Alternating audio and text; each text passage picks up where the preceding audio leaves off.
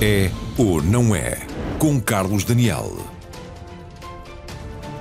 Muito boa noite e bem-vindos. De repente, uma sucessão de feriados provocou uma situação difícil de gerir numa série de hospitais do país, em particular em serviços de urgência, designadamente nos serviços de ginecologia e obstetrícia, mas não apenas, sobretudo também na região de Lisboa e Val do Tejo, mas com complicações mais a norte ou a sul, por exemplo, também em Braga ou no Algarve e algumas delas bem difíceis de superar. A falta de médicos é apontada como a causa mais profunda deste problema. O governo avançou ontem com um plano de contingência e anunciou que pretende contratar todos os médicos especialistas disponíveis para entrar no SNS. Enquanto isso, o Presidente da República deixou aviso de que o que se está a passar neste momento não pode arrastar-se pelo verão. Estão no é ou não é esta noite os deputados Luís Soares, do PS, e Ricardo Batista Leite, do PSD, ambos da Comissão de Saúde da Assembleia da República. Também o diretor do Serviço de Obstetrícia do Hospital de Santa Maria, Diogo Aires de Campos. Igualmente, neste caso, à distância, mas em permanência, o bastonário da Ordem dos Médicos, Miguel Guimarães.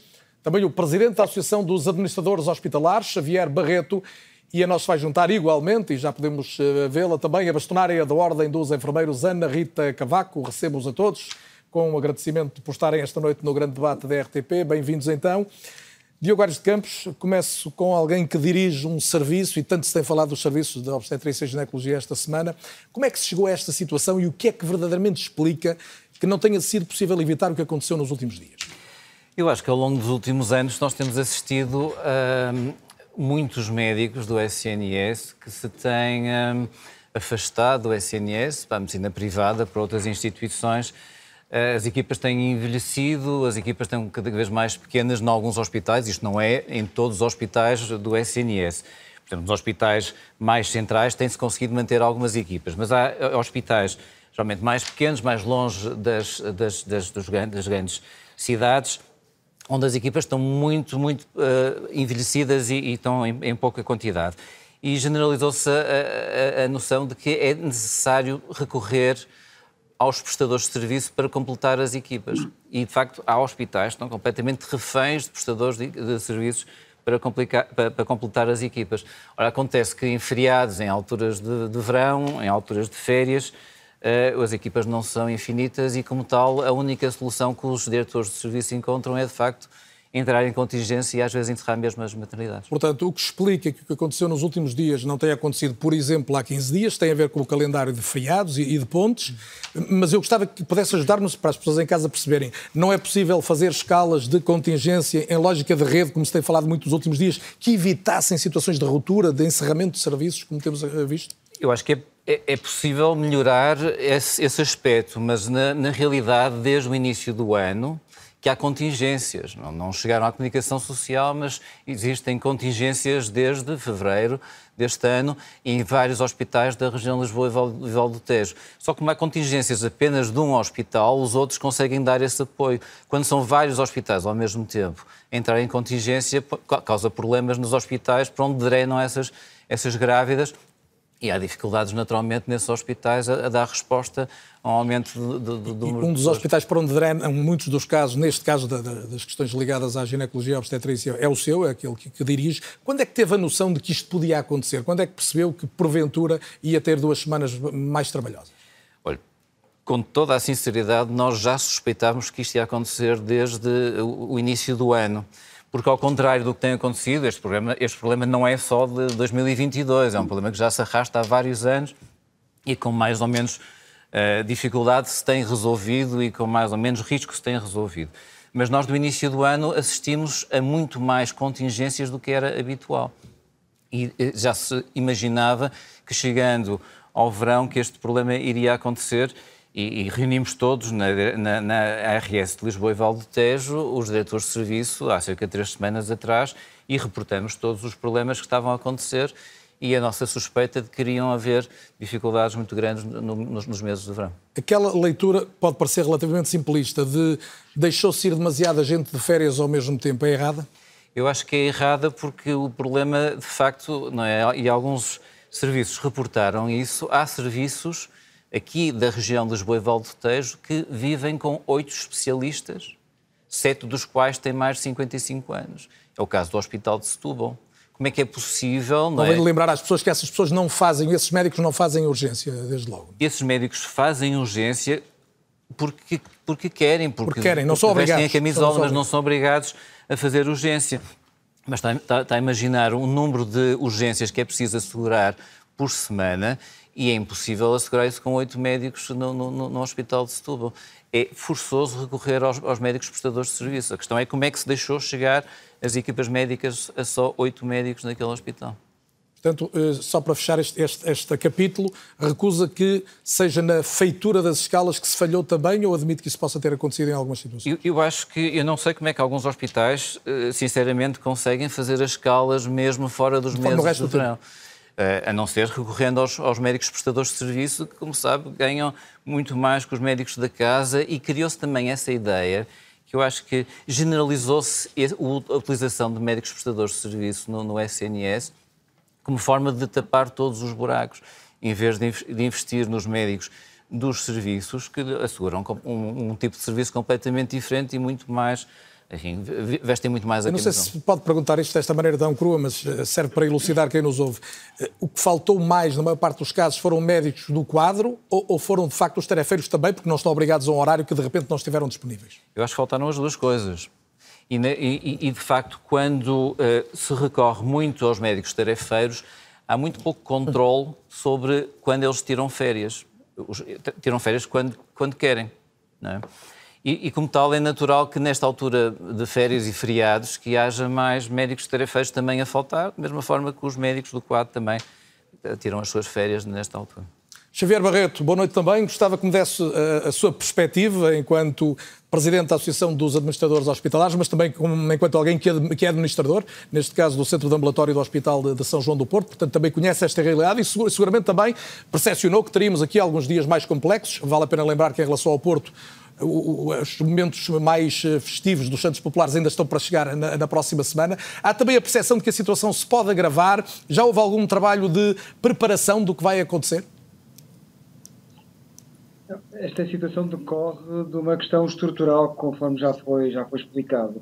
Há, de facto, aqui uma, uma questão conjuntural, este fim de semana prolongado em Lisboa, mas há uma questão estrutural que é a causa raiz deste e que tem levado à saída de muitos profissionais, nomeadamente médicos do Serviço Nacional de Saúde, mas não só médicos, e que está essencialmente relacionado com carreiras e com grelhas salariais não destes médicos. Eu recordo que no caso específico dos médicos, o salário, a grelha salarial que está em vigor, data de 2012. Portanto, desde então para cá, esta grelha salarial não foi atualizada. Ora, eh, os médicos, quando são confrontados com a possibilidade, de, em muitos casos, fazerem um contrato com um prestador privado, ou muitas vezes até de migrarem, tendo um salário melhor, tendo melhores condições de trabalho, tendo um, um horário menos penoso, naturalmente que acabam de fazer uma escolha que é racional na perspectiva deles, abandonando o Serviço Nacional de Saúde. Portanto, esta é a causa raiz. O Serviço Nacional de Saúde neste momento não é suficientemente atrativo para reter profissionais do quadro. Existe depois um outro conjunto de profissionais que, não estando satisfeitos com este valor que é proposto em termos de salário, acabam por rescindir o contrato fazer um contrato de prestação de serviços, como explicava o professor Diogo Baixo. Eh, e, e fazem os contratos de serviços, vendo muitas vezes duas ou três vezes mais aquilo que se tinham em contrato individual de trabalho e, em muitos casos, mantendo os que já tinham nós temos esta situação um bocadinho caricata até, em alguns casos temos profissional que rescinde contrato num dia e no dia seguinte inicia funções em prestação de serviços, aquilo que é vulgarmente chamado tarefeiro, eh, recebendo duas ou três vezes mais. O que, o, o que o Xavier Barreto nos está a dizer é, dentre outras coisas, que no fundo, a, a política a pública em relação à saúde tem incentivado o aumento do número de pessoas que prestam serviços. A expressão tarefeiros pode, pode não ser a mais feliz, mas é a mais uh, comumente usada. Ou seja, o Estado, ao longo da última década, designadamente, eu cito o ano 2012, por exemplo, não tem incentivado a entrada de mais médicos para os quadros. É isso? Claramente. A partir do momento em que nós não atualizamos uma grelha salarial, que ao mesmo tempo pagamos duas ou três vezes mais, em alguns casos até mais, há prestações de serviço que podem ultrapassar os 100 euros pagamos muito melhor em prestação de serviços quando os profissionais estão no quadro. Naturalmente, estamos a incentivar a migração desses profissionais para a prestação de serviços. Repare que a prestação de serviços é, por definição, uma prestação pontual e transitória. Quando ela se torna permanente, quando alimentamos turnos, suprimos turnos de serviço de urgência de forma regular com prestadores de serviço, pagando-lhes muito mais, naturalmente que estamos a incentivar essa migração. Com um, outro detalhe, quando um hospital pede um contrato individual de trabalho, uh, por exemplo, para substituir um médico que se aposentou ou um médico que rescindiu o contrato, temos pela frente um processo moroso e burocrático que passa pela ARS, passa pelo Ministério da Saúde, pelo Ministério das Finanças e que muitas vezes é recusado. Mas para celebrar um contrato de prestação de serviços, é, pago ao valor padrão à volta de 32 euros, o hospital tem autonomia para o fazer e não tem que pedir autorização à tutela. Portanto, repare. Isso responde a uma das perguntas que eu ia fazer a seguir, que é as pessoas em casa estão a ouvir e estão a dizer, mas isto acontece então porquê? Se isto aparentemente só tem defeitos, bem, desde logo tem essa vantagem do ponto de vista da agilidade processual, ou seja, é muito mais fácil contratar alguém uh, uh, por tarefa. Com certeza, e portanto, os hospitais confrontados com a possibilidade de falha de uma escala, de falha de um serviço de urgência, acabam por recorrer aos prestadores de serviços, à celebração de contratos de prestação de serviço, porque muitas vezes aquilo que podem propor em contrato individual de trabalho não é competitivo, e para além disso, muitas vezes, quando fazem estas propostas de contrato, em contrato individual de trabalho, para reter as pessoas dos seus quadros, estas propostas são recusadas pela tutela.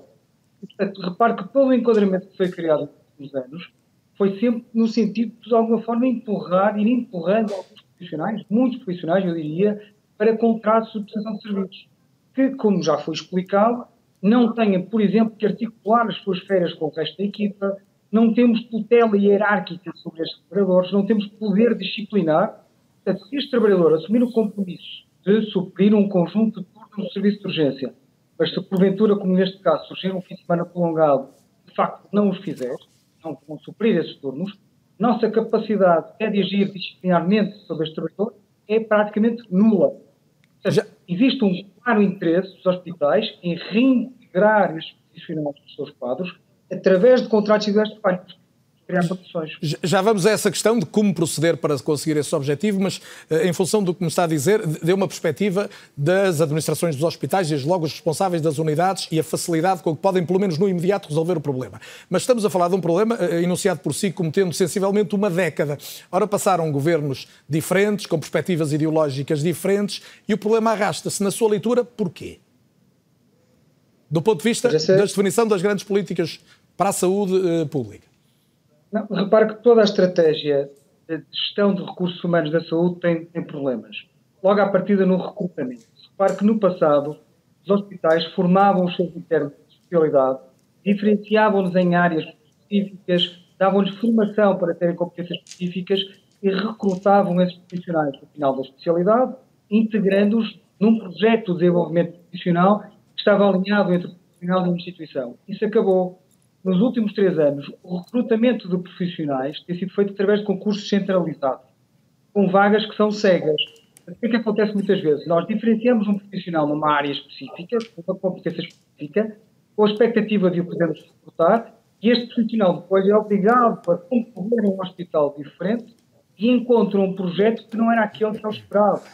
Portanto, este profissional, à partida, muitas vezes isso acontece, acaba por não fazer contrato e ou passa para prestação de serviços passa para outros setores, nomeadamente para o setor privado. Portanto, isto começa logo no recrutamento, da forma como se faz o recrutamento, que é totalmente errado.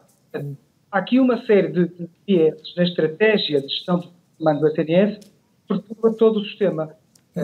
É importante e já temos aqui uma série de pistas lançadas, quer por quem dirige serviços, quer por quem dirige, eh, em termos de administração, eh, eh, áreas de, de, atuação nos hospitais, nos grandes hospitais do país, no caso do Santa Maria e agora também do, do, do São João. Gostava, Miguel Guimarães, agora ter a sua leitura, desde logo a começar por esta questão da até onde é que os médicos podem ser responsabilizados pelo que se está a passar no país nesta altura, se atendermos a que de facto é uma altura em que a tentação é grande para descansar mais uns dias entre feriados.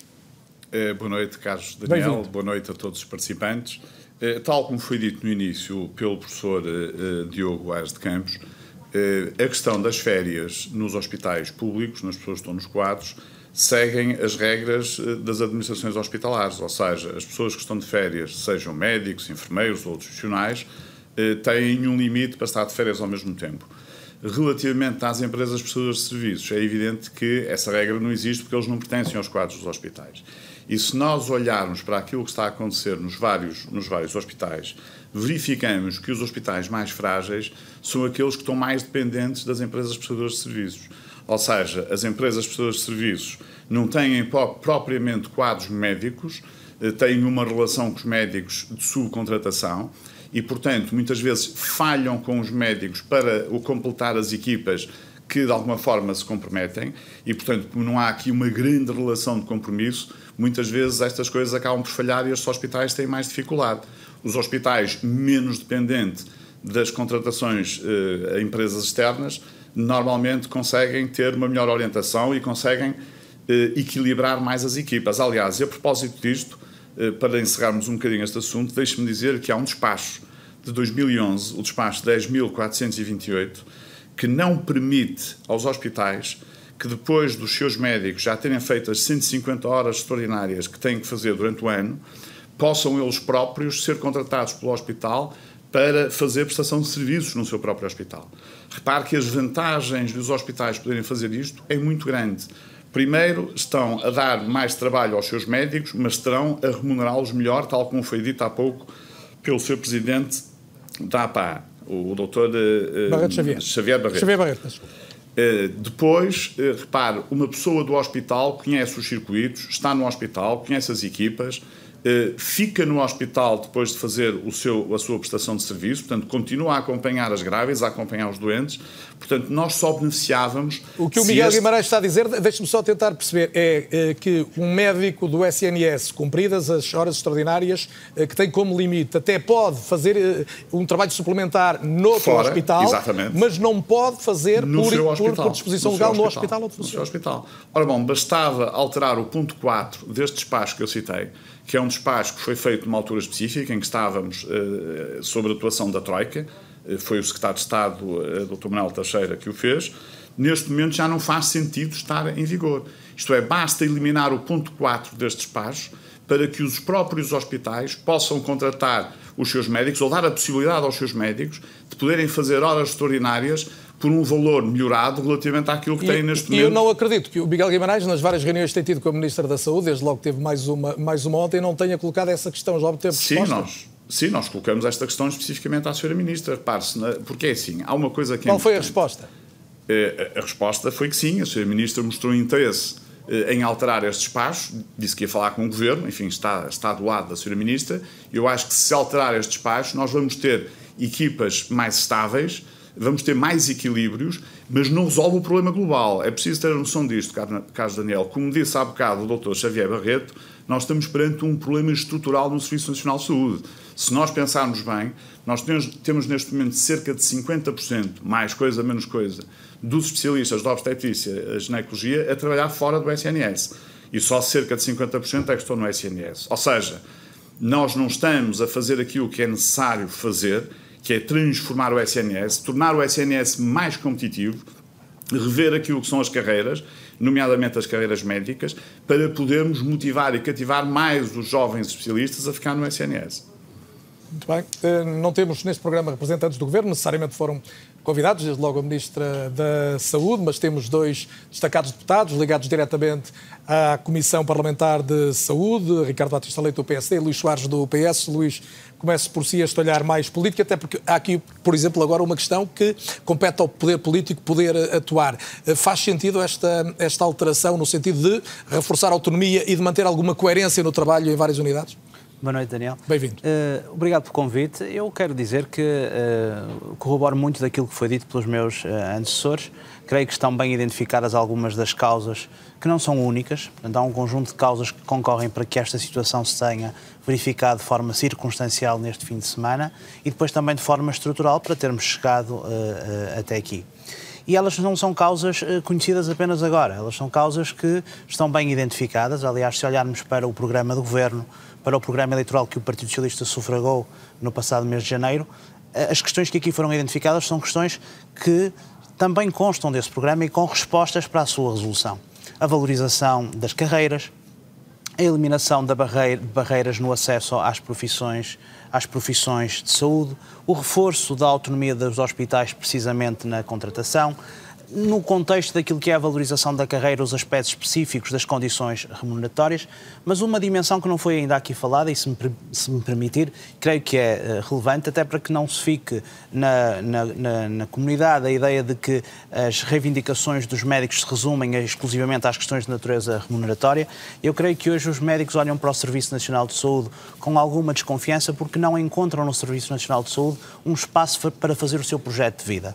É preciso que o Serviço Nacional de Saúde recupere aquilo que porventura no passado teve, como um espaço de formação, como um espaço de investigação. Luís, mas desde logo, se o Serviço Social de Saúde não consegue contratar médicos especialistas em número suficiente, como é que vai não, ser um Não é não consegue, de... quer dizer, o, o, Serviço Nacional de Saúde, desde 2015, que tem vindo a contratar e a contratar mais médicos. Porventura, a discussão que deve também ser feita é saber se o número de médicos que hoje nós estamos a formar é suficiente para dar resposta. Também já vamos falar disso, mas temos aqui aparentemente pessoas, uma é? desproporção, é? ou pelo menos uma relação que está longe de ser ótima, entre os médicos no quadro e os médicos à tarefa. Reconhece Sim, isso, e isso não foi revertido. Sim, com certeza. Quando nós dizemos que 50% dos médicos, neste caso obstetras, estão a trabalhar no privado, não significam que elas não estejam a prestar serviço para o Serviço no Nacional público, claro. de Saúde, não é? A questão tem a ver justamente com a melhor, com a melhor forma de relacionamento com o Estado, aquela que dá mais estabilidade para os profissionais, melhores condições de trabalho, mais atratividade também para que eles possam vestir a camisola. E perante, perante isso, creio que estamos todos de acordo. Estamos de acordo. Eu ia dizer, no plano das intenções, caminho, ninguém é? vai contestar o que o Luís Soares acaba de dizer. Eu agora pedi-lhe que, que, se focasse no concreto e desde logo no plano de contingência apresentado pelo Governo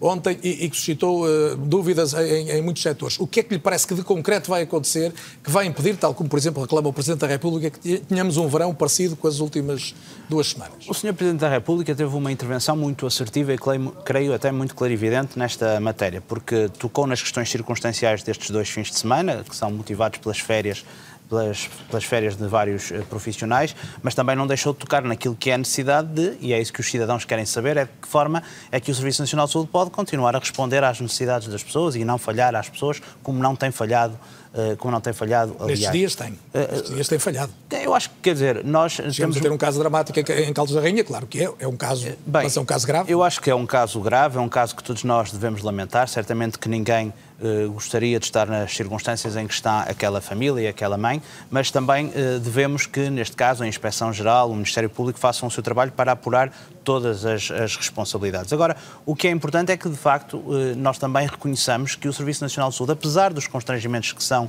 evidentes, acabou por continuar a dar resposta a todos os cidadãos. Os, os, atos médicos que foram praticados nos outros hospitais subsidiários da Rede Nacional do Serviço Nacional de Saúde continuaram a dar resposta às pessoas e é assim que o Serviço Nacional de saúde funciona. por exemplo, no Algarve, quem viver na, na, na zona mais próxima do, do Atlântico, da, Sim, da, é. da, costa atlântica, como chamamos, tudo é Atlântico, mas vão ter de fazer 150 km, por exemplo, Natural, uma grávida para, para chegar ao hospital Naturalmente, eu acho que... Essa, até segunda-feira. Naturalmente que essa é uma matéria que preocupa todos e é nesse sentido que também o plano de contingência que a Sra. Ministra apresentou de forma ainda muito vaga, mas que apresentará nos próximos dias, creio que também contribuirá para dar resposta e dar, sobretudo, tranquilidade, não só a essas pessoas, mas a todos os cidadãos, de que o Serviço Nacional de Saúde não falha. E eu tenho muita convicção de que esta análise, esta reflexão profunda, que aliás hoje aqui fazemos de forma muito séria, é uma reflexão que vai permitir que, em conjunto, como também o Sr. Bastonário aqui acabou de dar uma boa proposta, eh, merecerá de facto um, soluções concretas que darão essa confiança, essa tranquilidade. Ricardo Batista Leite, estamos a ouvir eh, muitas opiniões na linha de que há razões eh, de fundo que explicam tudo isto e que aparentemente era quase impossível que não tivesse acontecido o que aconteceu na última semana. É verdade isto?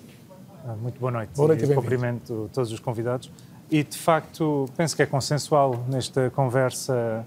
Fica claro que, ao contrário do que disse a Sra. Ministra, este não é um problema específico. É um problema estrutural, complexo e sistémico e que afeta todo o SNS e que deve ser abordado como tal, com serenidade, reconhecer que o caminho que está a ser seguido não resolve os problemas de saúde dos portugueses.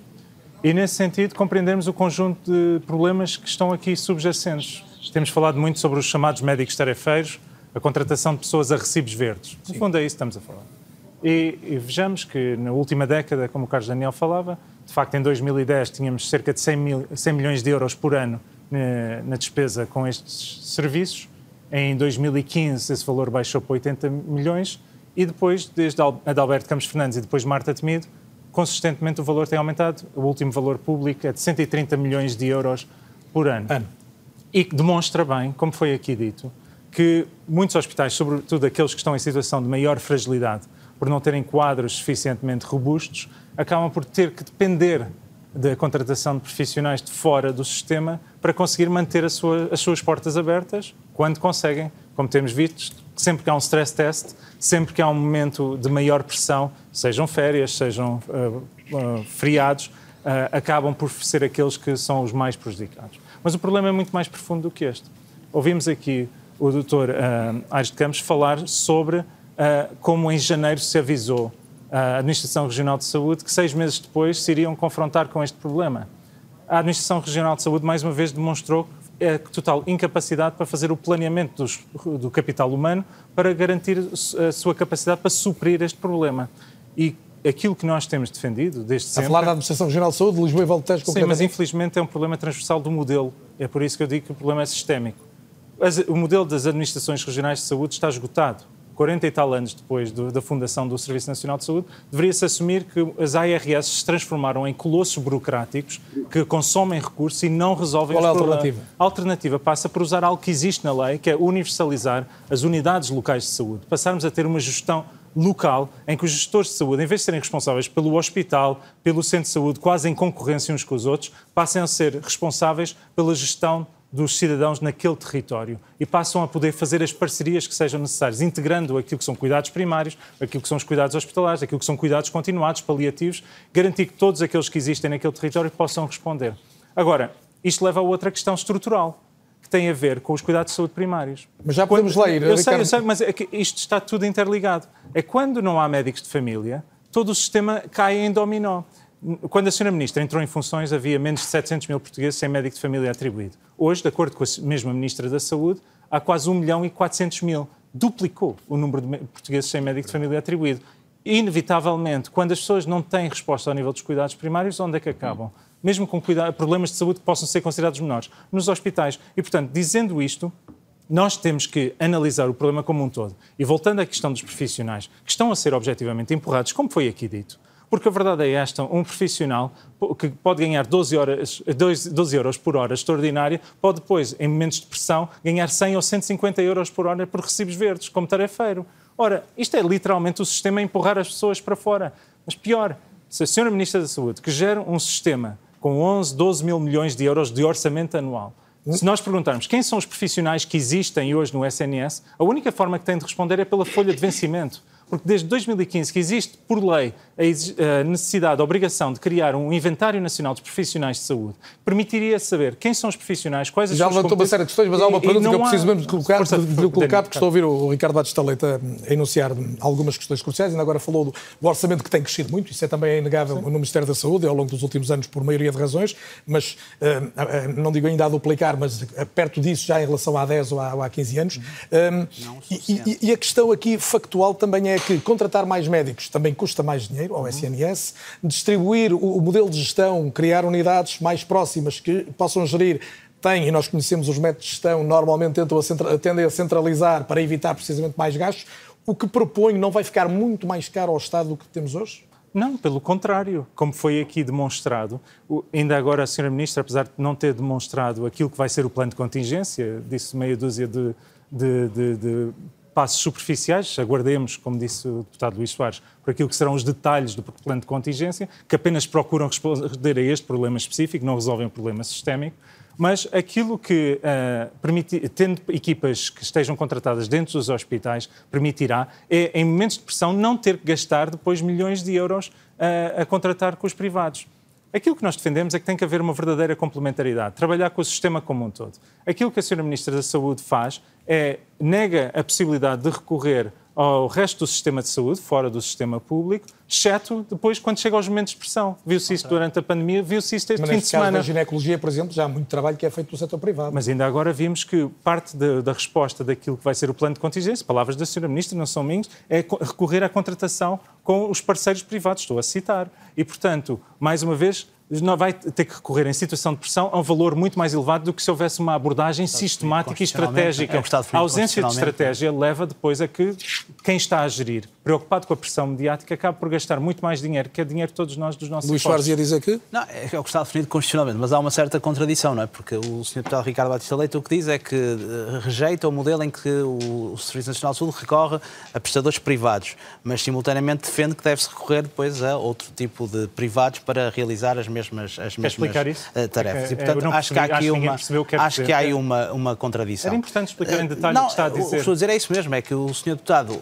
Diz. rejeita um modelo em que se recorre a prestadores privados, onde se contrata diretamente médicos, certamente para que outros grupos privados de saúde possam desempenhar as funções é que, que, neste momento estão a ser desempenhadas apenas quando médicos. tudo falha, Eu acho que por falta de planeamento, o modelo, sai muito mais o modelo caro em que nós devemos estar de acordo, muito mais e creio que dos contribuintes. é de facto o modelo em que nós temos que valorizar as carreiras dos médicos, internalizar de facto no Serviço Nacional de Saúde mais médicos e é o que estamos e é o que estamos precisamente a fazer. E depois, naturalmente, subsidiariamente, de forma complementar, recorrer naturalmente também ao sistema Nós privado. vamos falar mais das, das medidas de fundo, prometo isso. A segunda, parte, a segunda parte do programa será dedicada a olhar para soluções mais duradouras e que possam sustentar desde logo o SNS, mas todo o sistema de saúde do país, que no limite o que interessa é servir o melhor possível às populações. Mas, Miguel Guimarães, eu gostava da sua leitura sobre o plano de contingência e concretamente sobre a anunciada contratação de mais especialistas.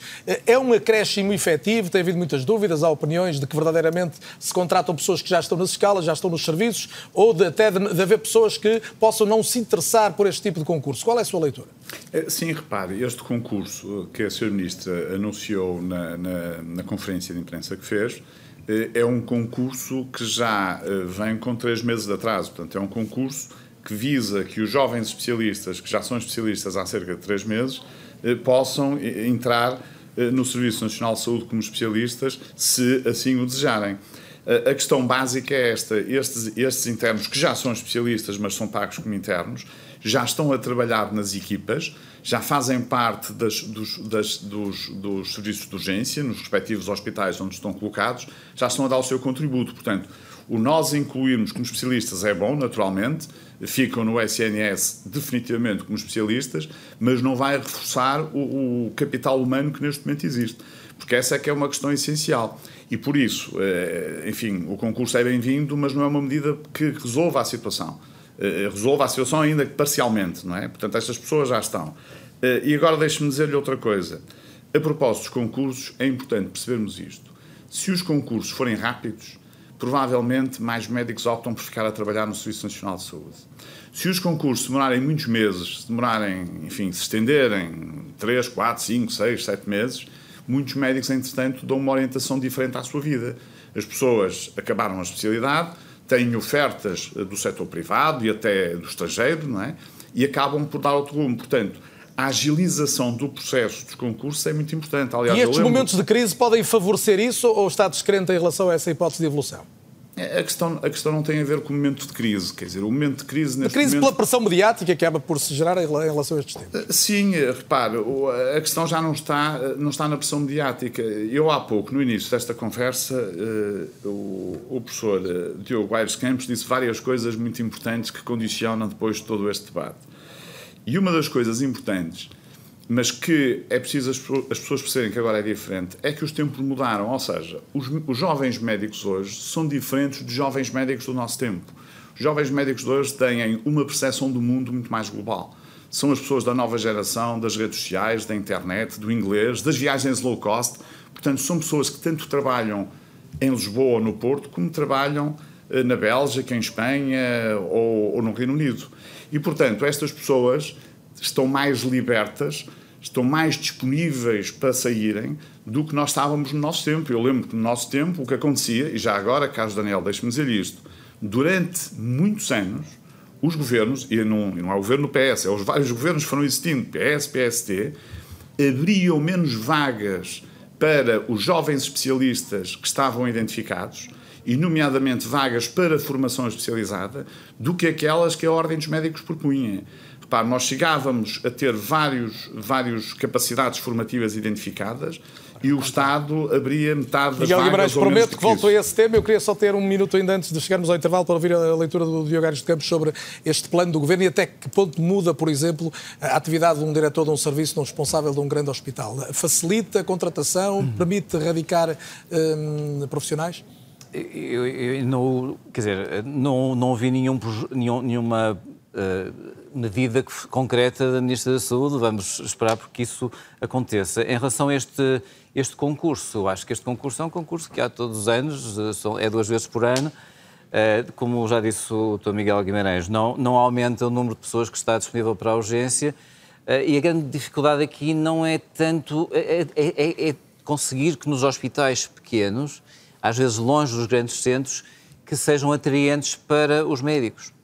Nós temos conseguido isso a nível do centro de Lisboa, Setúbal tem com imensas dificuldades, Santarém, são imensos hospitais que estão com imensas dificuldades. Mas não acho que isto vá mudar com este concurso de maneira nenhuma. Já tivemos aqui a perspectiva de deputados que estão neste estúdio do PSD e do PS, mas da esquerda à direita os partidos criticaram no essencial o plano de contingência, embora manifestando ainda algum desconhecimento em relação a ele. À esquerda, sobretudo, fala-se da necessidade de dedicação exclusiva com o aumento de salários no SNS. Com a situação dramática em vários hospitais e com um plano de contingência anunciado pelo governo, os partidos da oposição não estão convencidos. De visita ao Hospital de Lourdes, André Ventura defendeu que os privados devem entrar em ação nestes momentos mais críticos e que a atual resposta do governo não é capaz de enfrentar a situação de pré-caos. O governo diz que vai abrir um concurso que provavelmente lá para novembro ou dezembro poderá começar a dar os primeiros passos e, portanto, perguntamos nós, então e agora os meses de julho, de agosto, de setembro, de outubro, tivemos um bebê a morrer nas Caldas da Rainha, temos urgências encerradas aqui no domingo, Vamos ter provavelmente mais dias encerrados. O que é que se fez para isto? À esquerda lembram-se propostas que o PS chumbou no passado para o setor da saúde e apontam-se falhas à estratégia do Ministério da Saúde para o verão. Nós não percebemos qual é o plano de contingência anunciado até setembro, porque diz que se vai haver uma, uma organização das urgências, mas não se diz como.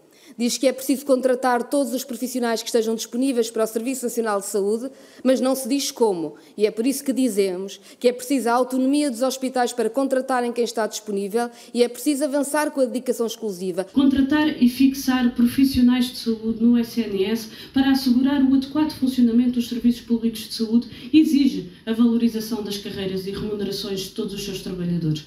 Vários partidos querem ouvir Marta Temido no Parlamento nos próximos dias. Dizem que a atual crise nas urgências está longe de ser conjuntural. Numa linguagem absolutamente clínica, na primeira parte fizemos o diagnóstico da situação, a situação grave que se viveu em muitas urgências, sobretudo de ginecologia e obstetrícia ao longo dos últimos dias.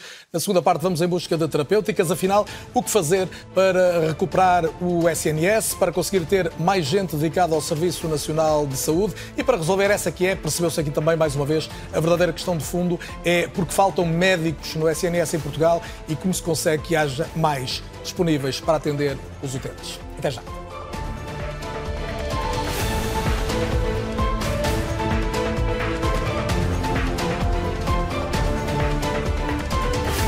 Boa noite. Discutimos hoje no É ou Não É da RTP a crise dos últimos dias nas urgências hospitalares, algumas situações de verdadeiro caos, numa semana repleta de feriados e pontos, e em pano de fundo sempre a falta de médicos, designadamente no SNS. Segundo contas da Ordem dos Médicos, faltam 5.500 profissionais no Serviço Nacional de Saúde e vale a pena dizer também, lembrar, em termos de orientação para o debate, que há 59 mil médicos inscritos na Ordem em Portugal, mas apenas 31 mil deles estão no Serviço Nacional de Saúde. Já agora, junto mais este dado, mais de metade dos obstetras que estão inscritos na Ordem dos Médicos trabalham fora do SNS. E o problema ainda mais grave, já foi dito aqui esta noite, porque a maioria dos especialistas, por exemplo, em ginecologia e obstetrícia, tem uma idade igual ou superior a 55 anos, ou seja, já têm o direito, pretendendo, de não trabalhar nos serviços de urgência. Vamos a um retrato para relançar o debate sobre esta especialidade em concreto, de que mais se fala por estes dias, num trabalho do jornalista Felipe Canhoto Ribeiro. Os dados mais recentes indicam que estão inscritos na Ordem dos Médicos cerca de 59 mil profissionais. E deste valor, 31 mil exercem funções no Serviço Nacional de Saúde. O problema torna-se mais grave quando 24% dos médicos têm mais de 65 anos.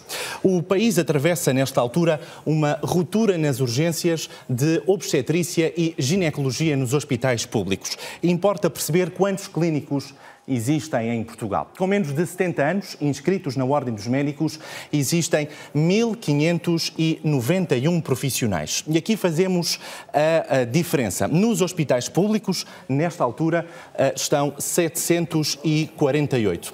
Já a exercer funções ou nos hospitais privados ou no estrangeiro estão 843. Ou seja, concluímos que mais de metade está fora do Serviço Nacional de Saúde. Fazemos agora outro comparativo e esta análise mais minuciosa através deste gráfico, onde é possível observarmos o número de médicos especialistas de obstetrícia e ginecologia por idade. Os dados são da Ordem dos Médicos e remetem-nos ao ano de 2018. E observamos que a faixa etária onde há mais clínicos a exercer funções no Serviço Nacional de Saúde é precisamente entre os 55 e os 65 anos de idade. Ou seja, podemos concluir que é a idade a partir da qual os médicos já não são obrigados a fazer urgências. Fazemos agora outro comparativo e muito sem falado no valor hora que o médico um, faz a mais no Serviço Nacional de Saúde e aquele que recebe por ser tarefeiro num hospital público.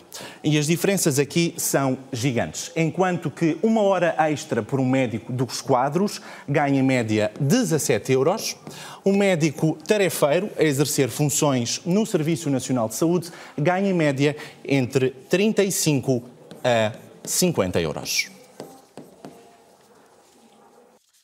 E partindo do princípio, e volta à conversa também com eh, Xavier Barreto, um dos convidados deste programa, presidente da Associação dos Administradores Hospitalares, partindo do princípio de que não há fundos eh, ilimitados eh, no Estado, como é que se resolve este problema quando falta tanta gente, faltam tantos médicos especialistas e é preciso pagar-lhes mais? Não, nós já estamos a pagar-lhes mais. Estamos a pagar-lhes é de uma forma incorreta, pagando-lhes como prestador de serviço. Portanto, o que nós temos defendido é que os Conselhos de Administração tenham mais autonomia para contratar os profissionais do que necessitam, que tenham mais ferramentas para valorizar o trabalho desses profissionais.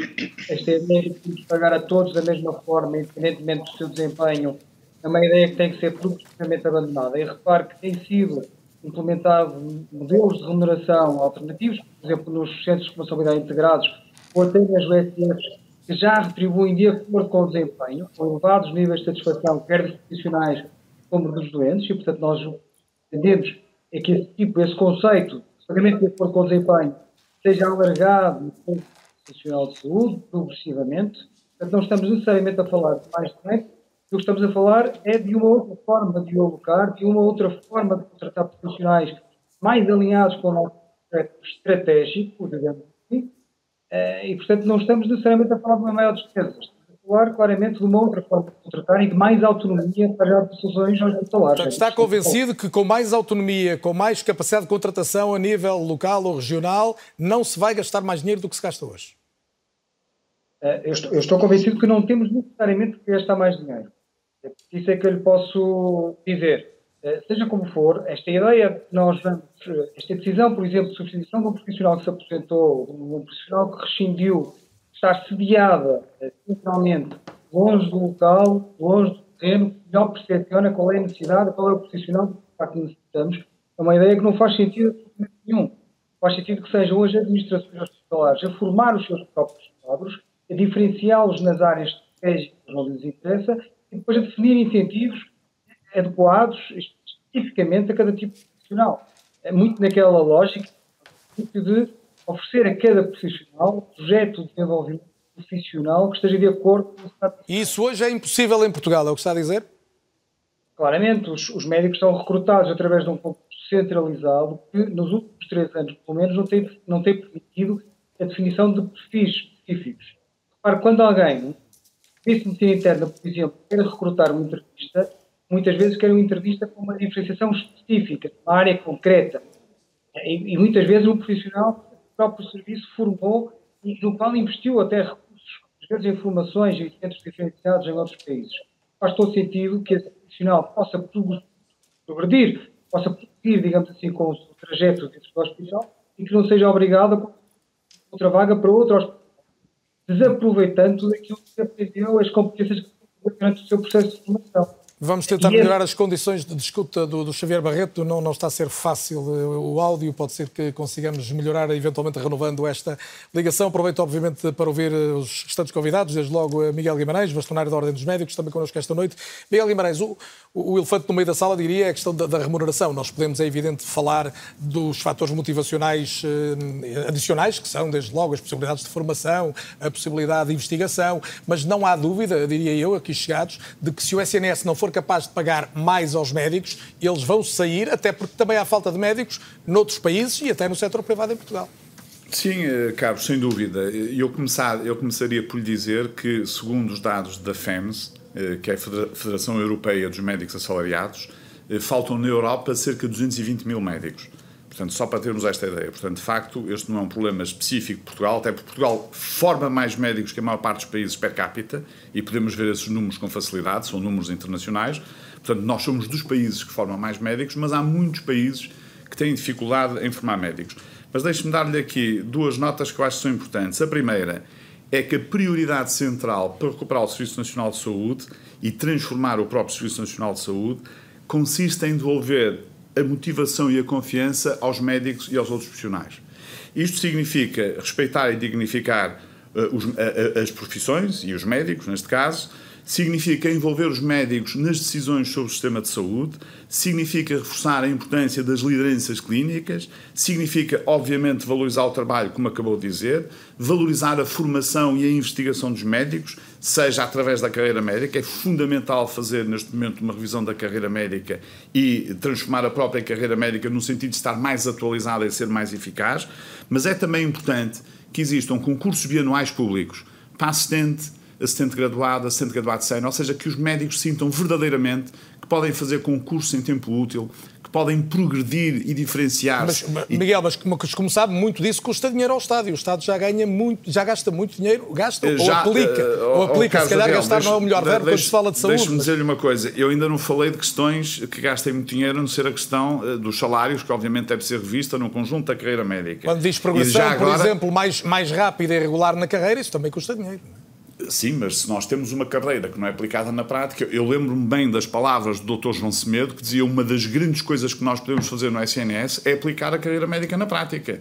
Nós temos uma carreira médica, ela depois não é aplicada. A maior parte dos médicos não atinge o, o, a, a, categoria de assistente graduado sénior. Quer dizer, é uma carreira eh, que acaba eu por não funcionar. Isso, só, só disse é que também isso eh, também tem custos, custo. também tem custos, mas deixe-me dizer-lhe o seguinte, nós temos que começar a olhar para a saúde como um investimento e não propriamente como um custo específico. Repare que no último estudo da Universidade Nova, só pelo facto das pessoas terem acesso à saúde e retornarem mais cedo ao trabalho, ou seja, estarem mais presentes, trabalharem, contribuírem para as economias familiares e para a economia do Estado através do pagamento de impostos, nós recuperamos mais de 7 mil milhões de euros.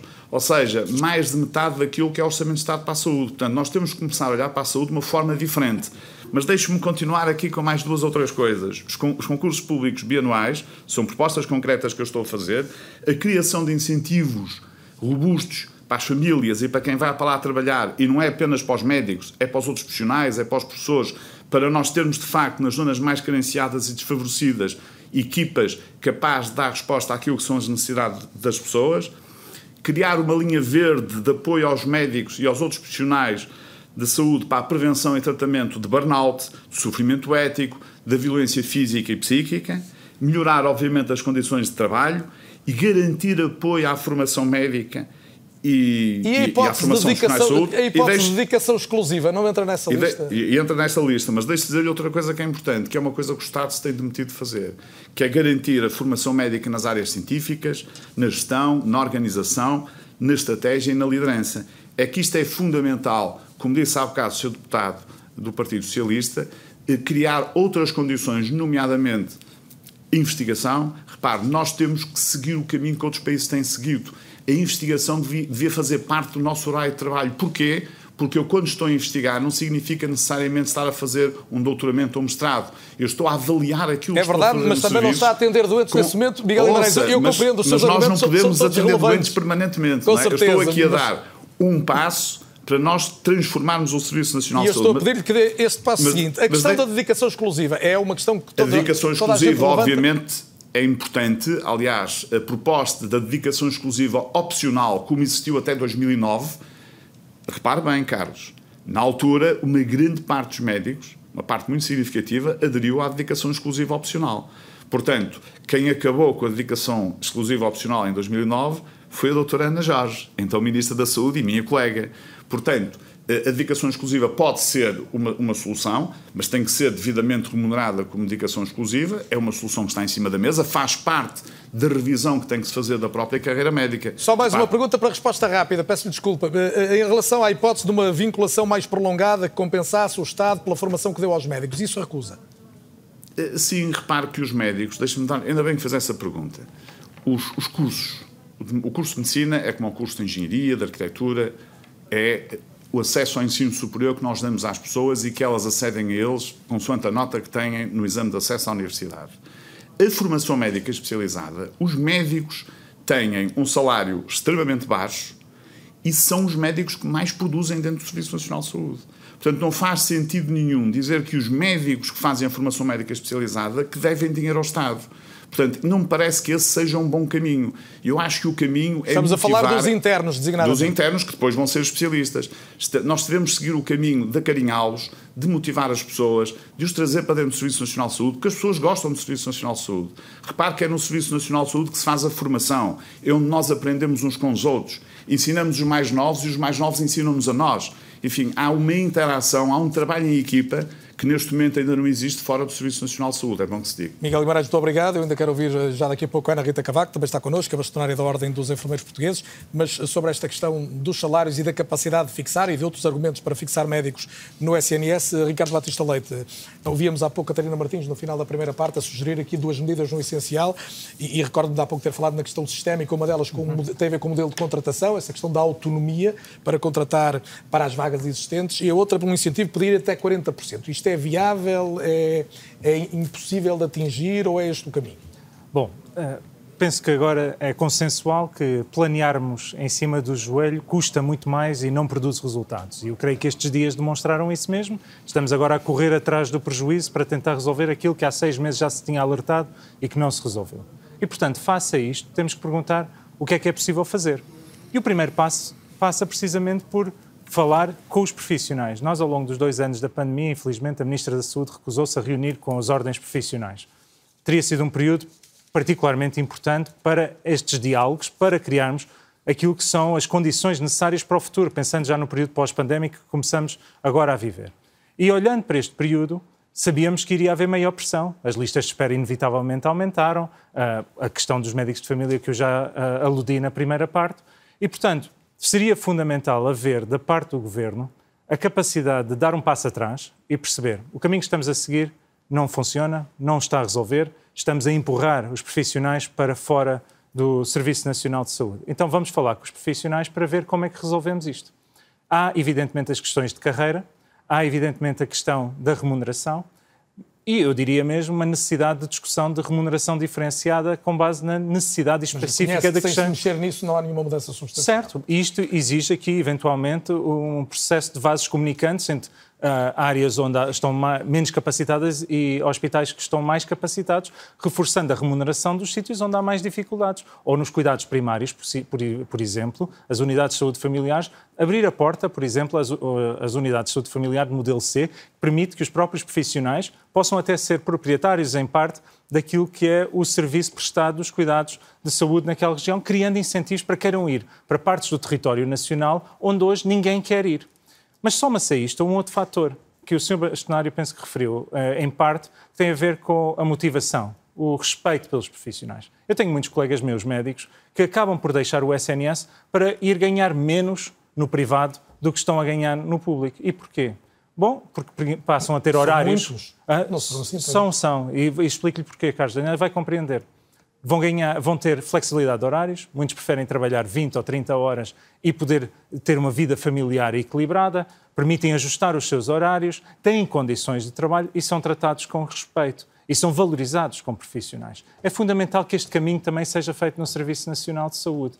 Se não o fizermos, acabaremos por continuar a empurrar. E depois há uma outra questão que toca naquilo que falava sobre então o financiamento, o dinheiro. Claro. Onde é que se vai é- buscar? E, A questão é como é que se aplica. E explico porquê. E é esta a questão que, olhando para o futuro, percebe-se que a falta de visão desmotiva as pessoas.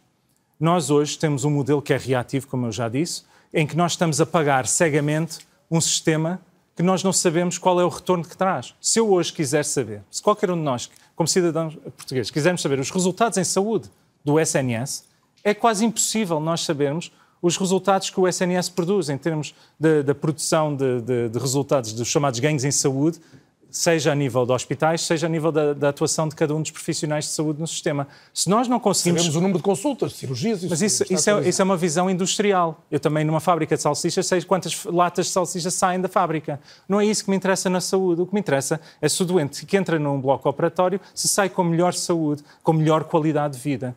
E a partir do momento em que eu sou capaz de medir estes resultados, eu depois posso montar modelos de financiamento que permeiem os profissionais. Ou seja, com as mesmas verbas que existem, e eventualmente com um investimento ligeiramente superior. Hoje, Portugal gasta significativamente abaixo daquilo que é a média dos países da OCDE em saúde, eh, quando olhamos face ao PIB nós percebemos que há aqui uma possibilidade de nós mudarmos radicalmente o modelo de financiamento para criarmos um modelo que crie incentivos para os profissionais em função dos resultados que produzem.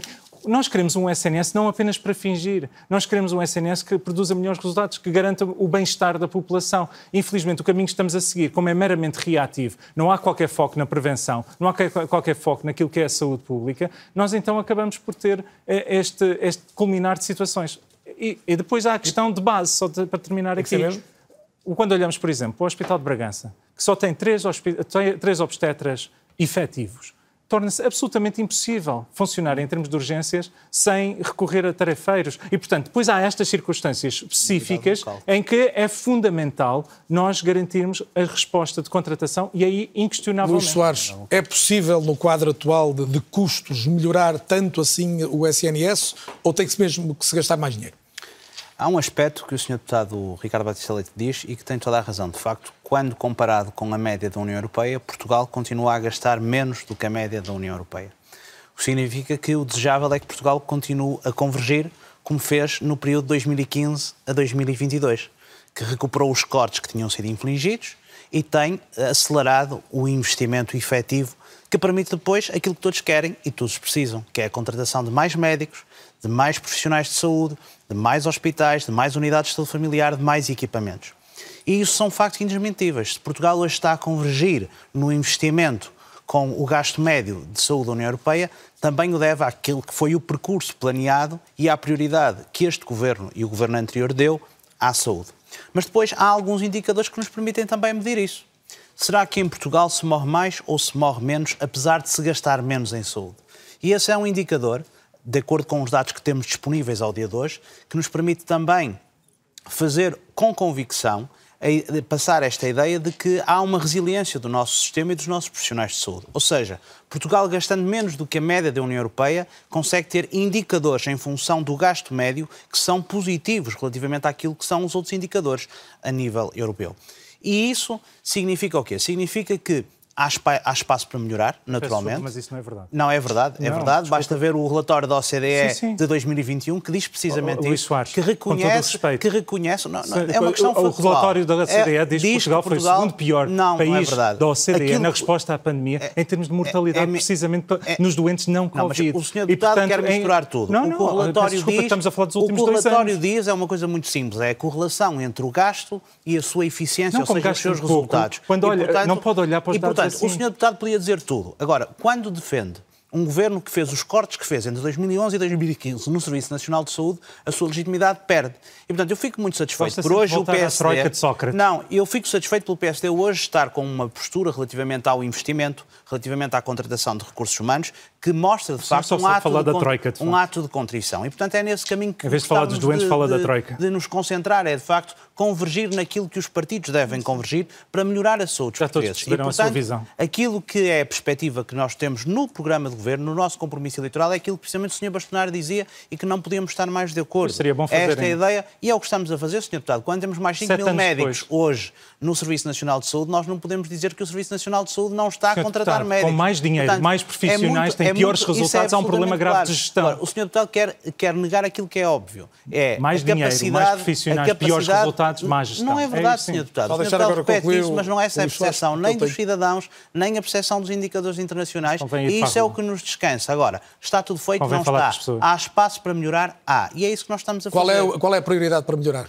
Nós temos já no próximo. No Para melhorar próximo... em relação a esta matéria sim, concreta, podíamos. Sim, sim claro. De, Nós de, temos já no próximo mês uma discussão, uma discussão que chegará ao Parlamento relativamente ao Estatuto da SNS, que precisamente tem um conjunto de propostas, desde logo no que diz respeito à dedicação plena, progressiva, de forma voluntária, envolvendo numa perspectiva de compromisso e diálogo as ordens profissionais, os sindicatos. Portanto, isso é... vai voltar por vontade Sim, claro, do, do Governo e da maioria do Governo e por vontade da maioria e creio que haverá até espaço para um consenso mais alargado no contexto, no contexto partidário. A questão da, da, da, da carreira, da carreira o Sr. Bastonar dizia, e com toda a propriedade, de facto é preciso olhar e dar uma eh, expectativa de esperança aos, aos profissionais para que a sua carreira tenha, de facto, progressão. Sabemos quais são as limitações financeiras, elas são evidentes, mas creio que há espaço no quadro desta legislatura de iniciar esse diálogo numa perspectiva de compromisso e de dar horizonte aos médicos para que possam efetivamente progredir.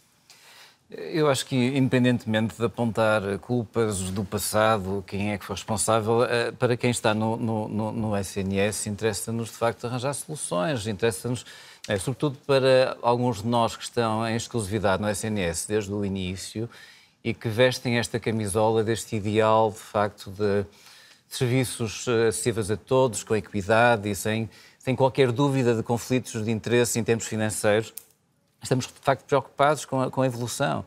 Uh, e todas as medidas que têm sido tomadas, todos, todos os indicadores estão no sentido de deixem uh, isso ir para a privada, percebe? E, e, acho que isso, de facto, não é, não é uma mensagem que seja, que seja útil. Nós, a partir do momento em que tiramos a exclusividade, estamos a convidar as pessoas a dizer vamos pagar pouco, tem que ir fazer, complementar o vosso ordenado no, na, na, na, medicina privada. Uh, não, e não estamos a dar a mensagem que, que realmente o SNS e agora falando Sem pagar pela exclusividade é impossível reter os médicos no SNS. Eu acho que é uma mensagem que se dá. Há, há, sempre algumas pessoas que não vão, vão ficar, optar claro. por isso. Mas há alguns que vestem de facto a camisola e que se sentem desmoralizados com aquilo que têm sido as medidas. Eh, não é? Quando, quando nós temos. Não é? Quando, quando nós temos cuidados maternos, que desde 1980, depois de algumas reformas, pessoas que tinham visão e coragem política levaram a indicadores de qualidade que são referenciados a nível europeu como referências. Portugal é muitas vezes referenciado com, com, com, com uh, reformas feitas nos anos 80 e anos 90 que levaram a indicadores de saúde de qualidade. E temos assistido, de facto, à degradação desse, dessa, dessas situações. Nós precisamos, de facto, haver, uh, ser muito claro qual é a carreira, precisamos de ser uh, claro que também as instalações, todo o ambiente temos, vindo, uh, temos visto degradar-se ao longo destes anos e que não conseguem de todo competir com a, com a, medicina privada, nomeadamente nos cuidados obstétricos, nós assistimos a enfermarias de 4, 5 camas, onde as, as, as mães com os seus recém-nascidos estão a seguir ao parto, enquanto na medicina privada tem quartos individuais. Não é? Como é que é possível fazer qualquer tipo de competição com a medicina privada nestas circunstâncias? Em 2022 temos, de facto, estes, estas, estas condições em termos de equipamentos, e, e é? todo, todo o ambiente do SNS tem, tem vindo a degradar ao longo destes, destes tempos por, por, causa de não entender de mensagens erradas. E o senhor também está convencido, até porque dirige um serviço, também gera, obviamente, uh, recursos financeiros, uh, que é possível, gastando sensivelmente o mesmo que se gasta hoje, conseguir mudar isso tudo ou, ou é impossível? Eu acho que é possível, e, e falou-se aqui na formação, falou-se na investigação, é, é isso e projetos de profissionais que têm feito com que alguns profissionais de saúde nos hospitais centrais não tenham-se mantido no, no, SNS. Mas claro que não podemos generalizar isso a todos os hospitais, os mais pequenos. Não é? não, não, não com, com, o número de, de, médicos que nós temos, a formação e a investigação é impossível em alguns hospitais pequenos. Temos que pensar nas soluções adequadas para cada tipo de hospital. E já agora, e a sua opinião também... Nomeadamente é, pela remuneração é, é, e pela remuneração de acordo com a distância com os grandes centros urbanos. Em relação à autonomia para contratar e à capacidade para diferenciar entre os médicos, isto faz sentido do seu ponto de vista? É, é uma das dificuldades que nós temos, cada vez que queremos contratar alguém, eh, às vezes estamos meses e meses à espera de autorizações do Ministério da Saúde, do Ministério das Finanças enquanto os, os hospitais uh, privados fazem uma oferta e em, em sete dias têm, têm um contrato. E é fácil pedir a um médico que dirige colegas que os avalie também, no sentido do que o Xavier Barreto falava há pouco? Nós avaliamos os, os, os colegas uh, todos, todos os anos.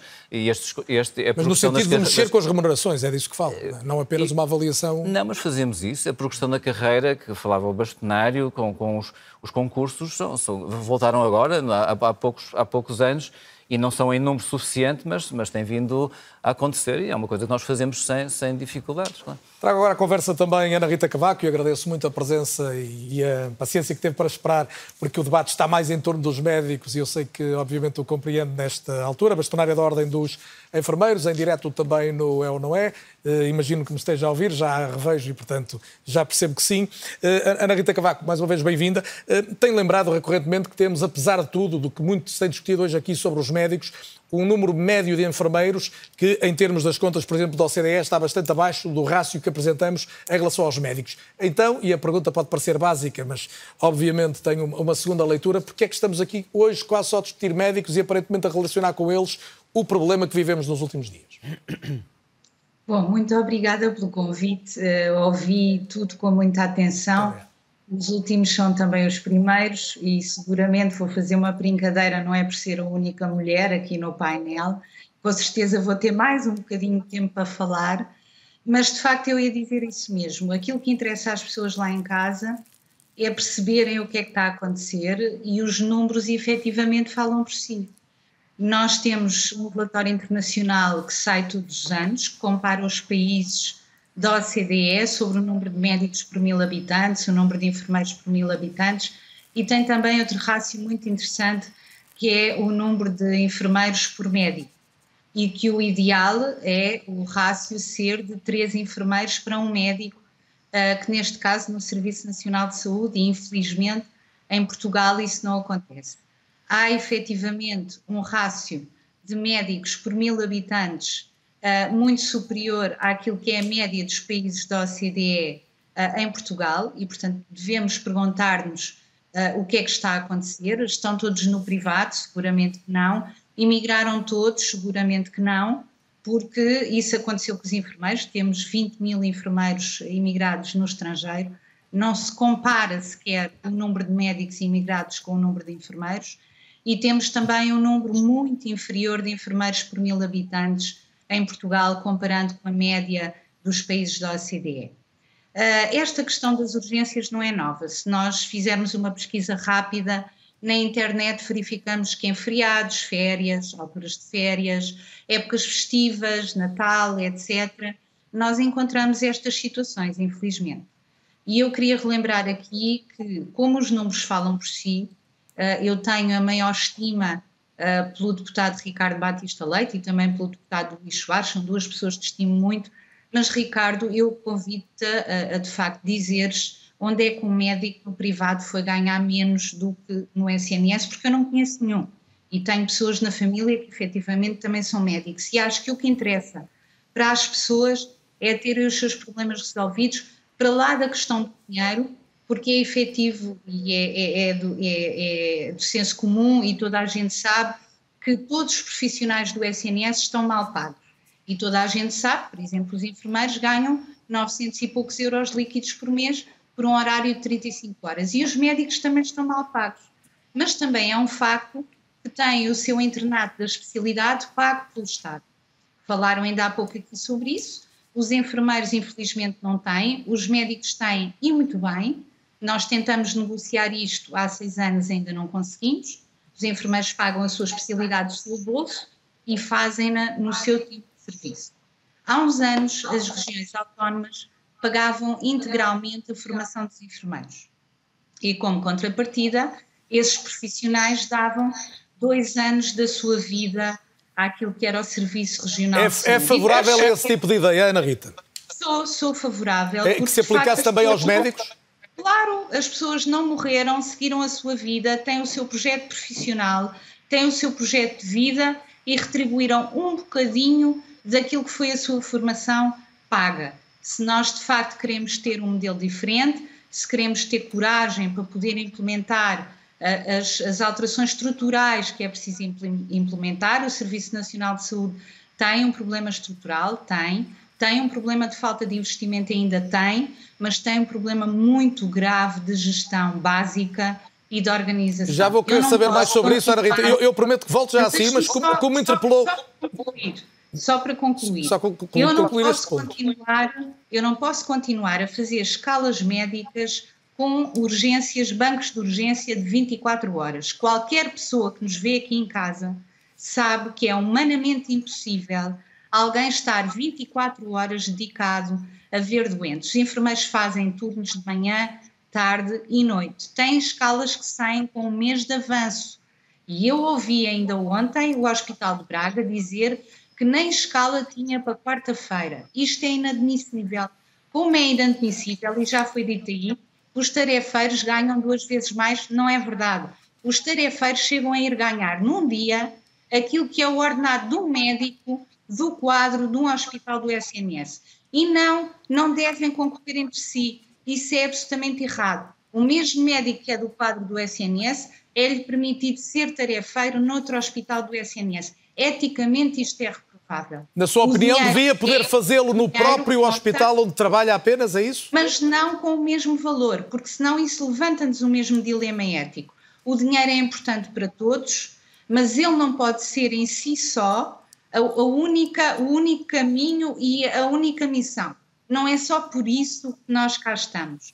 E, de facto, há muito caminho em termos de reestruturação a fazer. As equipas de urgência Ana Rita, mas deixa-me pegar aqui num ponto, até porque pode não, não ser claro para quem está em casa e que não domina, obviamente, as, as, as rotinas do, do, dos hospitais, dos médicos, dos enfermeiros. Quando eh, denuncia, por exemplo, escalas de 24 horas, está a dizer que há médicos que estão a cumprir escalas demasiado longas. Não estamos a falar de um horário semanal, estamos a falar de alguém que faz 24 horas não, seguidas. São bancos, chamados bancos de 24 Exatamente. horas Exatamente. E quando fala de hospitais onde não estava definida uma escala de médicos para daqui a um ou dois dias, está a contrapor isso ao tipo de organização que existe para os enfermeiros. Estou a dizer o. Claro, interpretei para bem? Os enfermeiros, exatamente. Para os enfermeiros e para todos os outros profissionais de saúde. Hoje é dia 14 de junho. Daqui a um mês, os enfermeiros já têm o seu horário. E é evidente que não vão todos de férias ao mesmo tempo, não gozam todos feriados ao mesmo tempo, nem gozam todos folgas ao mesmo tempo, porque isso é incomportável. Neste momento, não são só os médicos que estão a fazer horas extra a mais. Nós temos uma equipa de urgência do Hospital Garcia Dorta, que é um dos hospitais que estamos a falar, cujos enfermeiros fazem todos os meses 1.900 horas extra a mais o seu horário. E em relação à saúde materna e obstétrica, ainda bem que o Sr. Bastonário da Ordem dos Médicos falou nas boas práticas no resto do mundo, porque eu relembro aqui que Portugal nunca quis adotar uma diretiva comunitária que permita aos enfermeiros especialistas de saúde materna e obstétrica exercerem as, as suas competências em toda a sua plenitude, nomeadamente fazer parte e seguir gravidez de risco e prescrever os exames necessários e fazer as ecografias. Portanto, dá-nos muito jeito falar naquilo que é as boas práticas do resto do mundo quando elas não tocam naquilo que a classe médica não quer. E isto foi sempre uma coisa que a classe médica não quis. E isto tinha-nos resolvido hoje metade dos problemas que nós temos na saúde materna e obstétrica. E muitos obstetras hoje, se o falarem com verdade, dizem que aprenderam a fazer partos com as enfermeiras parteiras e os enfermeiros parteiros. Ana Rita, e, portanto, gostava que me respondesse a mais uma pergunta, pelo menos, que é esta. Uh, quando diz que há um problema grave de organização, está a falar concretamente de quê e o que é que lhe parece que podia alterar esse problema grave de organização? Então, desde logo acabarmos com a história dos bancos de urgência de 24 horas. E isso é humanamente impossível. Eu não sei como é que durante tantos anos os médicos quiseram esse tipo de, organização de trabalho, porque os enfermeiros não queriam. Nós temos turnos de 7 a 8 horas em que fazemos manhãs, tardes e noites. Tem que existir uma escala até para a vida das pessoas, para a questão motivacional, para a questão da sua organização familiar, tem que haver uma escala de avanço, com um mês de avanço, que é como existe para outras classes profissionais. E, na sua opinião, e isso impedia a situação que vivemos nos últimos dias? Não impedia totalmente, porque há outros fatores que concorrem para isto, desde logo aquele que eu falei agora aqui, e que poderia mitigar muito esse problema se nós conseguíssemos ser um país tão evoluído como os outros e termos efetivamente os enfermeiros especialistas em saúde materna a exercer todas as suas competências. Eu recordo-me que o senhor bastonário da Ordem dos Médicos foi tão atencioso durante o protesto dos enfermeiros especialistas de saúde materna e disse que tinha médicos especialistas em obstetrícia para poder assegurar os serviços todos e, portanto, eu agora retribuo a gentileza. Nós também temos enfermeiros especialistas para poder dar resposta a estas grávidas e evitar aquilo que se passou nas Caldas da Rainha, por exemplo. Miguel, e, portanto, estas Miguel, três questões. Miguel Guimarães, quer, quer responder, Ana Rita? Eu não me despeço já de si, até porque há aqui algumas réplicas que eu gostava que pudesse, que pudesse escutar e, portanto, não me despeço já de si. Miguel Guimarães, quer responder Sim, de imediato? Oh, Foi Carlos, o último a é ser é citado. Eu não estou aqui propriamente para responder à senhora bastonária da Ordem dos Enfermeiros. No entanto, deixe-me dizer-lhe uma coisa, deixe-me dizer uma coisa que é importante. Eh, os médicos nunca abandonam as suas grávidas. É bom que se tenha a noção disto. Mesmo agora nas Caldas da Rainha, em que não havia equipa de serviço de urgência, a senhora que chegou lá, que teve dificuldades por causa de processos administrativos, que aliás é um dos problemas que existe nos hospitais, que é quando não existe urgência, os administrativos não admitirem as pessoas que vão lá pelo seu pé, foi o próprio diretor de serviço que foi lá fazer a cesariana. E não estava escalado, não estava de urgência, estava em casa, deslocou-se ao hospital rapidamente e foi fazer a cesariana. Portanto, eu não, eu não, o, que, o, que a senhora, o que a senhora esteve a dizer são questões diferentes. Repare, a maior parte das escalas dos médicos, tanto quanto é do meu conhecimento, são de 12 horas, não são de 24. Poderá haver alguns que fazem 24, Ai, sem dúvida. Mas as, mas as, as escalas normalmente são 12 horas. E repto para mudar isto e gostava de saber porque é que não se muda. E deixe-me dizer-lhe outra coisa ao caso Daniel. Como é evidente, a organização do trabalho médico é diferente dos enfermeiros. Uh, os enfermeiros. Ana Rita, fazem, agora deixa ouvir o Miguel Guimarães. Ou, agora tem, é assim, das tem duas, que falar um de cada vez, ou senão. falo ou então não, não fala, fala, Carlos, Miguel. eu estou aqui a moderar, estou aqui a cumprir a minha parte e, portanto, é a sua vez, sem dúvida. Uh, se não for para falar, não falo. Quer dizer, tenho é, coisas mais importantes para falar. É, sim, senhor. Vamos é ser objetivos. É a sua vez. Eu nessas coisas sou muito. É a sua vez e queremos ouvir. Estamos a ouvir. Eh, a organização do trabalho dos médicos, obviamente, que é diferente dos enfermeiros, porque os médicos que fazem urgência trabalham também no internamento trabalham também no bloco operatório, ou seja, os médicos trabalham em todas as áreas do serviço. E, portanto, a urgência é um dos contributos dos médicos dentro daquilo que é o seu programa de trabalho. Os enfermeiros que têm a organização de turnos, normalmente, não estou a dizer que seja assim em todo lado, mas normalmente estão apenas adstritos ao serviço de urgência e vão fazendo turnos. Portanto, há aqui um modelo de organização diferente, eh, que pode ser discutível, naturalmente, que pode ser falado, mas a verdade é que as coisas funcionam assim há muitos anos. E como digo, as escalas dos médicos normalmente são de 12 horas. Muito não bem. são de 8 horas, nem são de 24. Mas admito que haja médicos que estejam a fazer escalas de 24 horas, eh, embora, enfim, eh, isso não seja uma situação propriamente regular em termos daquilo que é o indicado para o serviço de urgência. Muito bem. E o Guedes de Campos é responsável por fazer escalas, ou por algumas que são feitas seguramente no seu hospital. O que é que tem a dizer sobre este tema? É, é, as escalas dos médicos, que obviamente não são feitas a, a, a, três ou quatro dias, são feitas o mês de antecedência. As nossas escalas até estão feitas até o mês de setembro. Precisamos saber quem é que temos, quem é que não temos. Não é? São feitas com dois ou três meses. Eh, o que penso que está a acontecer no, no, Hospital de Braga é que esse dia está em aberto e, e a administração está a ver se consegue arranjar alguém que cubra esse dia. Eu acho que aqui a, a, a ligação a, e, e, e, o trabalho em conjunto nas salas de parto com as enfermeiras de saúde materna e obstétrica e com os médicos é fundamental não está aqui em causa. É, é, fundamental. Agora, há certas coisas que as enfermeiras fazem e os partos, eu, na maioria dos hospitais, todos aqueles que eu conheço, as enfermeiras especialistas fazem os partos eutóxicos. Agora, há certas coisas que não podem fazer, das cesarianas e outros atendimentos que não são da, da, da, da, da ordem, do, do, não, não são da, da enfermagem. De maneira que eu acho que aqui estamos, às vezes, a confundir um, um pouco as coisas. É necessário e há falta de enfermeiros especialistas, imenso a falta, mas há falta também dos médicos e, e, e são os dois importantes. Uh, o, último ponto tem a ver com a, a gravidez a gravidez, a vigilância da gravidez, o que está na diretiva que falou a senhora Bastonária, foi é, em relação à gravidez de baixo risco. Isso não é um problema dos hospitais. Os hospitais não devem fazer vigilância de gravidez de baixo risco, é um problema dos centros de saúde. E, e de facto, é algo que deve ser discutido, na minha, na minha opinião, mas de facto não é um problema aqui dos hospitais do SNS. Ricardo Batistaleto, não sei se quer dizer alguma não, coisa. Não, é apenas porque eu acho que foi, foi feita aqui uma referência muito importante ao Hospital de Braga, que era classificada como uma das parcerias público-privadas uh, com melhores resultados do país. Não tínhamos ouvido notícias ao longo dos últimos anos deste hospital e desde que houve a conversão para uma gestão uh, pura e dura uh, pelo Estado, uh, começamos a ver estes problemas a acumularem-se. E, isto, e, e é, uma, é um exemplo muito prático de como se vai gastar mais, na lógica de, de, um governo que diz que contratou mais profissionais, gasta mais dinheiro e tem piores resultados. O que demonstra, mais uma vez, que há aqui um problema grave de gestão. E, portanto, eu creio que seria importante, e falávamos aqui nos enfermeiros, a falta de enfermeiros, que é real, e aqui a senhora Bastonária tem toda a razão. A falta de enfermeiros é taxativo, é, é internacionalmente reconhecido Portugal como a das piores situações e é um problema crónico. Razão pela qual nós vemos depois, muitas vezes, enfermeiros até a fazerem, apesar da, da, falta de enfermeiros, a fazerem trabalho muitas vezes de auxiliares da ação médica e médicos muitas vezes a fazerem tarefas que deveriam ser uh, da enfermagem. E esta, esta confusão de papéis e a falta de pessoal, onde é preciso, na primeira linha do Serviço Nacional de Saúde, infelizmente acaba por condicionar uma degradação sucessiva dos resultados em saúde, que temos muita dificuldade em medir. Volto à questão da medição de resultados que nós não fazemos. Temos um sistema à deriva que não mede resultados e, consequentemente, não conseguimos montar os tais modelos de financiamento.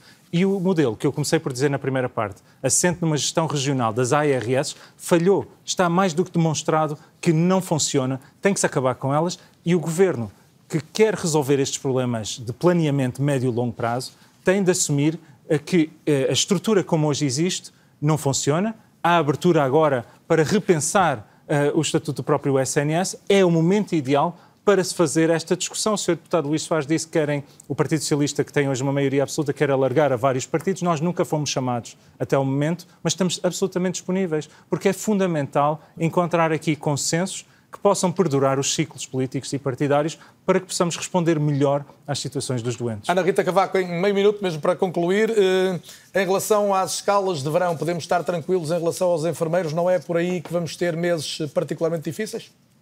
Não, nós não podemos estar tranquilos nunca em relação às escalas dos enfermeiros, porque só para as pessoas lá em casa terem uma ideia, com esta falta crónica que o país tem, o serviço de urgência do Hospital de Santa Maria, por exemplo, tem metade dos enfermeiros na equipa do que aquilo que deveria ter. Portanto, nós isso nunca podemos estar tranquilos. E temos constrangimentos, como têm outras classes profissionais. Agora, há aqui questões organizacionais que têm que mudar efetivamente, e só para fazer aqui uma correção, efetivamente não é, em Portugal, não é transposta à diretiva que permita às enfermeiras de saúde materna e obstétrica fazer parte dentro dos hospitais. Agora, pergunta Carlos Daniel, e fazem? Claro fazem. Eu acabei de dizer que muitos médicos obstetras aprendem a fazer partes com as enfermeiras parteiras e os enfermeiros parteiros. A verdade é que isto acontece, mas o governo nunca quis reconhecer que nos cuidados primários os enfermeiros têm competência para seguir a gravidez de baixo risco e nos hospitais têm competência para fazer partes, para fazer ecografias e para fazer tudo mais. Portanto, isto acontece, mas efetivamente não é reconhecido. E tal como isto acontece, acontecem os bancos de 24 horas, infelizmente. E acontecem muitas outras coisas, como não termos equipas dedicadas em exclusivo fatores uh, que, ao serviço fatores de urgência, que a Ana Rita Cavaco e é isto que precisa de mudar. Já enunciou e agradeço, obviamente, que o tenha feito também neste Obrigada. programa. Muito obrigado. Uh, volto ao bastonário da Ordem dos Médicos, uh, Miguel Guimarães, uh, porque ainda não, não, abordamos aqui uma questão que também é muitas vezes recorrente neste debate, que é a questão do eventual especialista em medicina de, de urgência. E, e, gostava de perceber, na sua perspectiva, se seria uma solução ou um problema acrescido no contexto atual. É, bom, a questão da especialidade de medicina de urgência é uma matéria que neste momento está a ser discutida dentro da Ordem dos Médicos.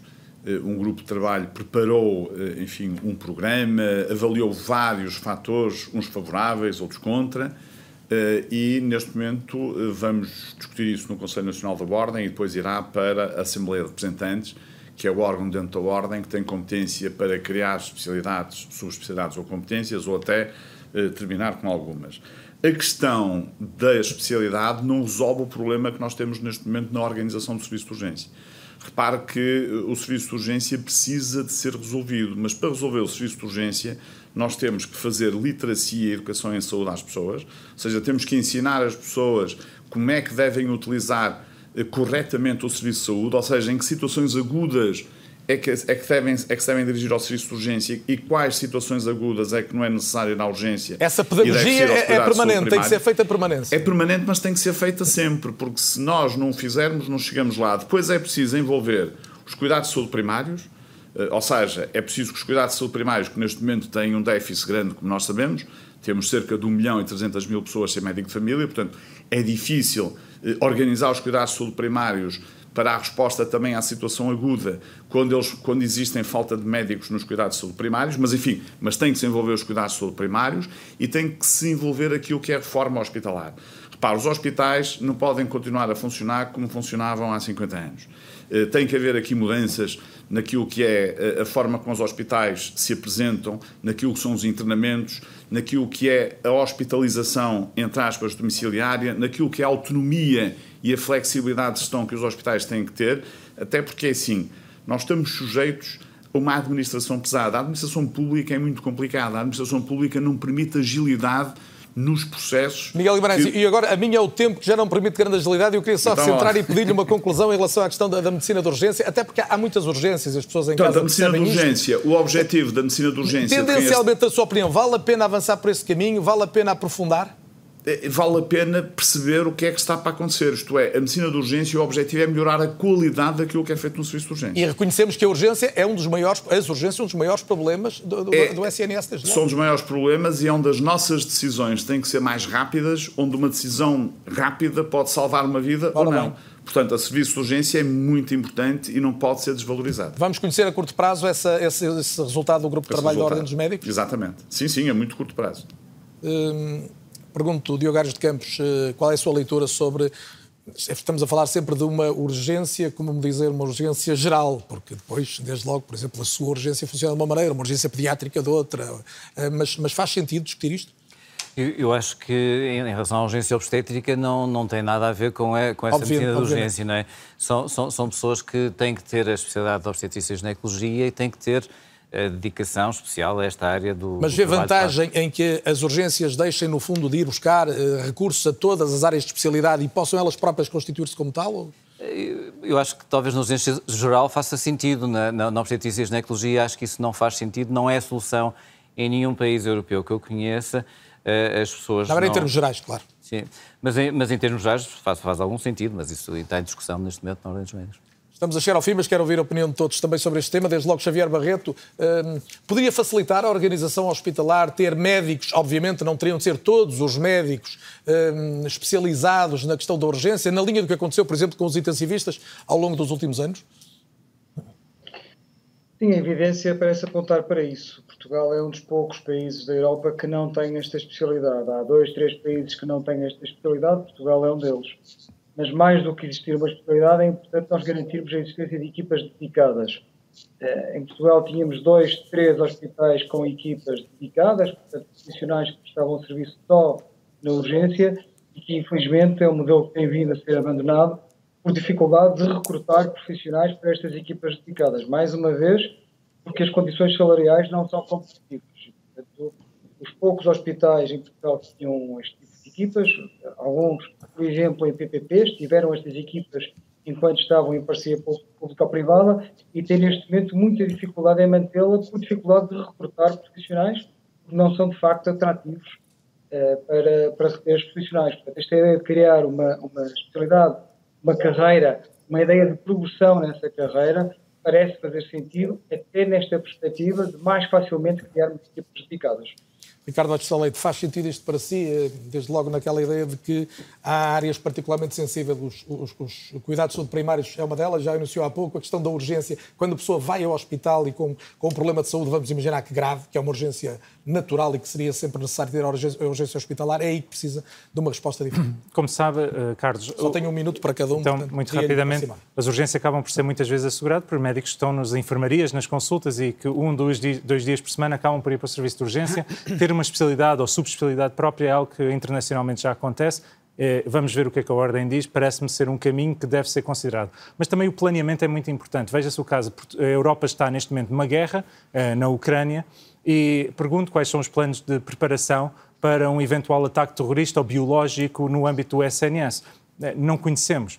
E este tipo de planeamento perante as situações de maior gravidade, perante situações de catástrofe, são fundamentais para que depois não estejamos, mais uma vez, a planear em cima do joelho. Agora, quando falamos de urgência, é fundamental também diminuir a necessidade de recurso à urgência. E por isso, resolver o problema dos médicos de família, naturalmente, mas também ter uma orientação para uma aposta na prevenção e saúde pública para reduzir a carga da doença. Uma população envelhecida tenderá a estar cada vez mais doente se não houver uma inversão no modelo de saúde que, neste momento, está orientado para perpetuar a doença. Nós precisamos de um modelo de saúde, com base naquilo que falei antes, para garantir melhor saúde e bem-estar da população. Luís Soares, o que é que leva de mais relevante deste debate para se incluir nas intenções do Governo e da maioria uh, para melhorar o, o SNS e a resposta até ao verão, desde logo? Sim, eu acho que é um debate que vem ao encontro daquilo que são uh, o diagnóstico que foi feito, que consta no programa do Governo, e das medidas que são necessárias para resolver uh, os problemas e os constrangimentos que vivemos. É preciso continuar o processo de valorização da carreira dos profissionais de saúde, não só dos médicos, dos enfermeiros, e cumprimento também a senhora bastonária, mas de todos os profissionais de saúde. É preciso, sobretudo, que uh, o Serviço Nacional de Saúde seja atrativo, não só para trazer mais profissionais, mas também para reter o talento e isso faz-se não só com as condições remuneratórias, mas sobretudo por um projeto de vida profissional de realização. E é preciso que menos gente vá às urgências e que tenha médico de família. E é preciso continuar a investir no Serviço Nacional de Saúde e ter a saúde uma prioridade, como fizemos, recuperando o orçamento do Serviço Nacional de Saúde e continuar nesse caminho, que foi o caminho que começamos Era um debate prioritário também esta semana, em função de alguns desenvolvimentos difíceis para os utentes e seguramente também para quem gera a saúde em Portugal. Agradeço muito a presença de todos esta noite no É ou Não É da RTP, os que estiveram aqui comigo em estúdio, os que nos acompanharam em permanência à distância e, sobretudo, a si que mais uma vez seguiu este debate. Vai tê-lo em permanência disponível também a partir de agora no RTP Play, com destaques no Instagram, no Twitter e igualmente em versão podcast nas plataformas mais habituais. É ou não é? Volta a ser. De hoje e dias, boa noite. Muito obrigado.